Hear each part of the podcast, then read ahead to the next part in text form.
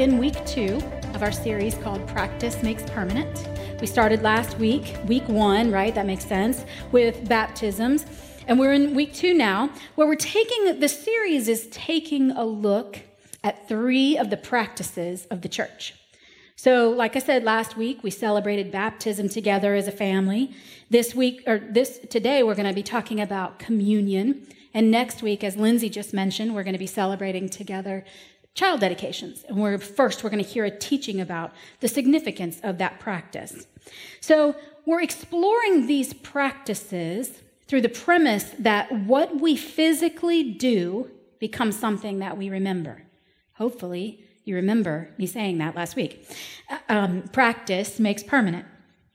So, as I mentioned last week, baptism and communion are both sacraments of the church. What that means, sacraments, sacraments are essentially rituals that represent a very real connection to Christ and the salvation that we receive through him. Baptism is typically a one time event in someone's life. Last week we celebrated with five people. We're going to show you their pictures. So if, if any of them are in the room today, if you see them in the lobby, make sure you celebrate them. So these five people, for each one of them, their baptism last week signified the start of a new journey. They publicly acknowledged the death of their former selves and the start of their new life with Christ and because of Christ. And it is our hope that these five people will remember their baptism here and this with this family as a significant moment in their lives forever. This week, we'll be talking about communion, which is a very different practice than baptism. Communion isn't a one time event in our lives, it is meant to be a continuing reminder of the life that we have in Christ because of his sacrifice. Now, I said last week that we practice, we train our brains to remember by the act of doing. So, communion is an ongoing thing that we do. I would say it this way it's a practice we do regularly to remind us regularly of the sacrifice that Christ made for us and the salvation we have because of that sacrifice. We do these practices of the church to have a better understanding of who Jesus is and our very real connection to him. One of the ways that we try to better understand who Jesus is is by looking at and following his examples, by doing the things that he did. And I told you last week that Jesus was baptized and that and that Jesus actually established the practice of communion with his final meal on earth with the disciples. So this week we're going to explore communion, what it represents and why it's so important for us. And then we'll be actually going to the table together to receive communion. So, I want to begin this week by talking about the elements of communion. And we're actually going to start with the table itself. Now, this table, and I've asked the team to put a picture of it so that you can see the top of it. This communion table was made for our community by two people in our community, Kyle and Kelby Steele. You may know them from the worship team, if no other, if you don't know them any other way. They made this table for our community during a series that we did last year called How to Be Human. During that series, if you'll remember, if you were here with us then, we walked through the Ten Commandments and explored what that actually means for us today. Now, this table is an artifact of that series. Artifacts are simply objects that are made by humans that tell the story of a people and a place and a time. Now, this is also an artifact. This is one of my favorite pieces of jewelry. Carl, and I'm going to say really Martha Hannah, who directs his gift buying for me when they are traveling and it, over in other countries, um, brought, bought this bracelet for me and brought it back for me from Haiti. Now, the, one of the reasons, besides it's it's beautiful, I love it. It looks it, it looks it just it looks exactly like me uh, something that I would wear. But one of the things that I love about it, and the reason it's significant, is that it was made from trash. This bracelet tells the story of a community that struggles to be self sustaining. It tells of their passion to take what they have an abundance of, which is trash and discarded raw materials, and turn them into something beautiful that they can sell so that it benefits them, it benefits their local economy, and therefore it benefits their whole community. It's an artifact that tells of a people, a place, and their story. This bracelet tells me a story about resolve and passion and perseverance of a people. This table tells a story about a very specific journey that our community went on through that series last year. It tells the story of a people who were impacted by God's words and God's story and pursued how they connect personally with that story. So Kelby and Kyle took raw wood and added their time and their talent, their skills, their craft, and put this table together.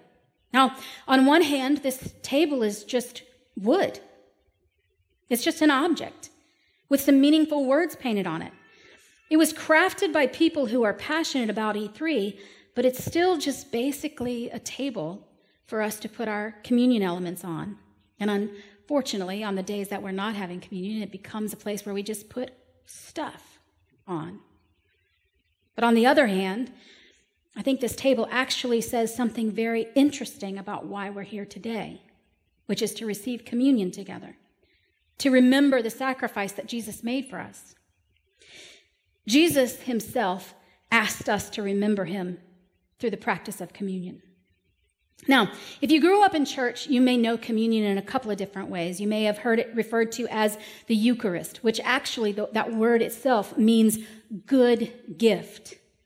Or you may have heard it referred to as the Lord's Supper or the Lord's table, or simply as communion, which is how we commonly refer to it here at E3.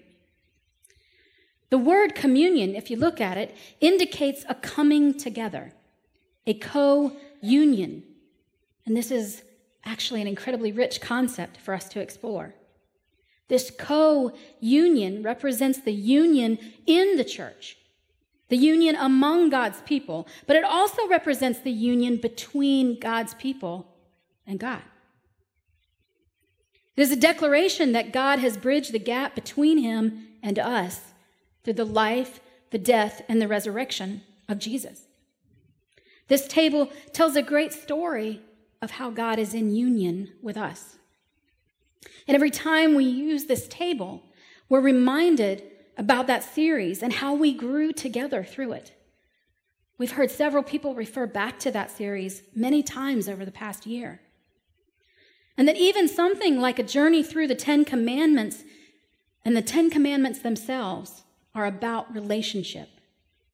It's about our relationship with other people, how we treat each other, and also about our relationship with God. It's both and. It's union with the church and union with God. Now, we're going to explore this a little bit more by going back to the scripture that Phoenix read for us.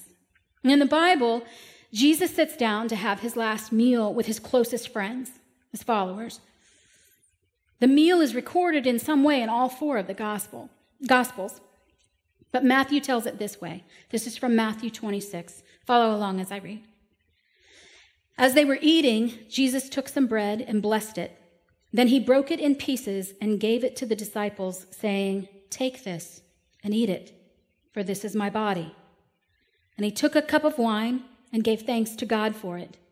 He gave it to them and said, Each of you drink from it.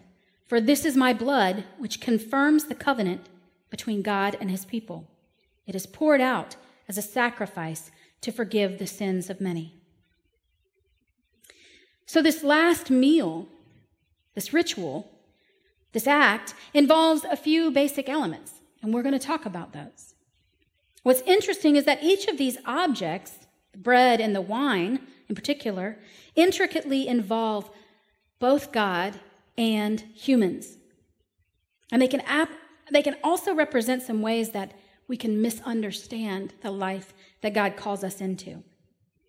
So let's back up before we go to the bread and the wine and let's talk about the table. When you look at the table, you see it's wood with some metal screws and some paint. But it's not just wood. It started somewhere as a tree, but it didn't stay a tree. It also didn't stay a pile of lumber. Now, I tried to find out because I figured somebody would ask me. I don't know what kind of wood it is. I tried to find out. I didn't hear back from Kyle and Kelby. It was wood. I can confirm that much. It didn't stay a pile of lumber. When Kyle and Kelby put this together, they started with something that God created the tree, right? The wood from the tree. But they didn't just show up here on a Sunday with a pile of lumber and say, Here you go, enjoy. You're welcome. That's not what they did. No, they took something that God created and they shaped it using their skill, their time, their talents, their craft. Now, let's be clear if there was no wood, there would be no table. But if there's no craft, if there's no human gifts plus time and passion, there's still no table. So, how can we consider this with the other elements of communion? Now, we look at the elements, the bread and the wine. In our case, it's juice. Let's talk about the bread. What are some ingredients for making bread? Just shout them out yeast, flour, grain, salt. Yeah. So, grain, salt, water, among other things. These are the primary ingredients and are all things that occur naturally in our world. God makes the grain, the salt, and the water. But God doesn't make bread. How is bread made? I looked it up. Here's how you make bread you take a recipe and you follow the instructions. You gather the ingredients. You put the, the grain and the salt and the water, all of it together in a very specific order, and then bake them together uh, with the other ingredients for a very specific amount of time to transform the ingredients into bread. Bread is made essentially by human effort, along with time. So here again, humans take what God created the grain of the flour, the salt, and the water, and then humans craft the bread. So, what about, in this case, the juice? Well, God makes the grapes and He makes the humans, but God doesn't make the wine. How is wine made? I looked it up. For your viewing pleasure, I have a video of how wine is made. Now, before, let me just set this up for a moment and say this was sent to me by a very good friend of mine. Some of you may know him. His name is Eric Case. If you do not like this video, I would implore you to email him at eric at element3.org. Turn your attention to the screen. What kind of grapes? These are filled with Chambourcin grapes, and the winner this Saturday, who's still music, eating international foods, having wine tours and tastings, vineyard tours, seminars, arts and crafts. It's a lot of fun, a whole day. Stop. Oh, stop. I know. I'm sorry. It's terrible. I'm sorry. I really wrestled over whether I should show it or not. I can tell you this. I, I sent it to Jonathan. I said, You have to cut it at exactly this moment because after this, she lets out this wail that sounds like a wounded animal. It's horrible. But she's fine. She's totally fine. I'm sure she's fine. She's internet famous. I mean, lots of people knew about this clip. So um, I had actually thought about using the clip from the I Love Lucy. Does anybody who remembers that? You know what? So many more people remember that than I expected. That's why I didn't use it. I was like, I don't know. It's black and white video. I don't. Maybe I'm the only one that's old enough to remember that that scene. So, um, so you can imagine this is how wine is made, right? All right. So wine is made through human effort. Even the juice that we use is made by human effort, even if that human effort is simply just supervising the machines at Ocean Spray that make our juice. Um, it still involves human effort. It should be very interesting to us that Jesus could have chosen any other elements for us to use to remember him. He could have just as easily had us remember him through eggs, or cucumbers, or watermelon, or just the grapes, or the salt for that matter. But instead, Jesus says, take what God creates, the grapes and the grain, and then through your humanity, transform it shape it, craft it. This gives us the best of both. So when we think about this table, this Eucharist, this good gift or communion, we are reminded that this God invites us to participate with Him, to bring, to bring the best of who we are to this world that He created. He doesn't just say, Here's the world, now just go sit on the sidelines and hope it goes smoothly. Just hope that things get better. And He also doesn't say, Do this in your own power. He takes the two things together the raw material of this world, which includes us, by the way, and combines that with our efforts to shape it and transform it. And Jesus says, Remember me through this, through this co union of these things. This joining of two things, the two things that are both us and Him. So, for the rest of our time today, we're going to explore the practice and we're going to do the practice of communion. Now, I want to tell you a couple of things. We, we do communion regularly here. We practice it regularly, so we will regularly remember. We do it every four, six, eight weeks or so. What I've noticed over time is that we have a tendency to rush through the practice. Isn't that the way things are when things become familiar to us. We start to match the pace of those things with the pace of our lives, which is ridiculous, right? The pace of everyone's life is just ridiculous. And so I have noticed that over time we've had a tendency to rush through this practice. And so today we're going to take some very intentional, slowed time. We're slowing things down on purpose. Now, before you come to the table to receive communion, I want us to spend part of this time of slowing, this practice of slowing down. We're going to spend a few minutes reflecting on a couple of things. First, I'd like to invite you to spend a few moments in thanksgiving. Spend a couple minutes thanking God for the way that He has specifically and uniquely made you. He has given each one of us gifts and talents and passions and skills. Spend a couple minutes acknowledging those gifts and thanking Him earnestly for them.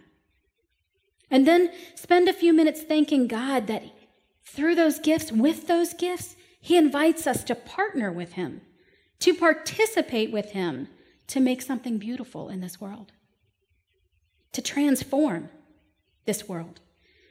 And then the next thing that I'd like to invite you to do is to consider a question What is God calling you to make? It doesn't have to be a table, it doesn't have to be a bracelet. What is the artifact, though, that you are supposed to create with your life that tells the story of your people and of this place, the place that you are in, and of this time while you are here walking this earth? God invites human beings to take the best, the very best of what He has created and given to us, and then combine it with our talents, our skills, our passions to create something that brings honor and glory to God and that can also help to heal this world. So, what is God calling you to make? Maybe your artifact isn't something tangible like a bracelet or a table. Maybe it's a legacy of loving people around you. Maybe it's a legacy of good relationships. Maybe it's a legacy of helping people heal from their brokenness. Partnering with God to do that. How is God calling you to partner with Him? Because He is. Trust me, He is. So, these questions that I want you to think about are going to be on the screen. The band is going to come out and they're going to play softly underneath this time. We're going to enter into a time that might feel awkward. My hope is that you will feel some tension, that it will be challenging for you to sit still in the quiet or the quieter moment of this day. Wrestle with these questions and then I'll come back and open the table for communion. Before we enter this reflection time, I'd like to invite you to bow your heads and pray with me.